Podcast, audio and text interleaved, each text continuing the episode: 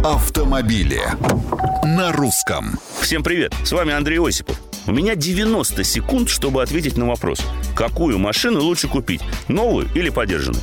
Попробую уложиться.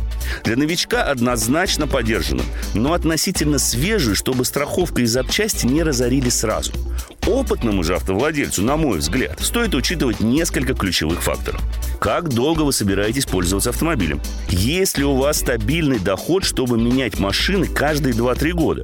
Если есть, или вы покупаете автомобиль лет на пять, а то и больше, берите новую. Ее же следует предпочесть в случае, когда вы собираетесь на машине зарабатывать или ваш ежегодный пробег превышает сорок тысяч километров. Подержанная машина подойдет тем, кто предпочитает менять автомобили часто, готов на определенные потери, связанные с возможным ремонтом, но не хочет терять слишком много при последующей перепродаже. Конечно, БУ есть БУ. Первоначальные затраты на поиск того, чего хочется, и в хорошем состоянии могут отнять немало времени и денег. Но оно того стоит, поскольку можно купить что-то для души классом повыше и мощностью побольше. Да и резину зимнюю нередко дарит предыдущий владелец. В любом случае не стоит забывать, что страховщики предпочитают автомобили помоложе, а ставка по кредиту на покупку БУ, как правило, будет повыше. Неизменно лишь одно: у новой машины вы будете первым, а это ни с чем не сравнимое ощущение. В девяносто секунд, по-моему, уложился.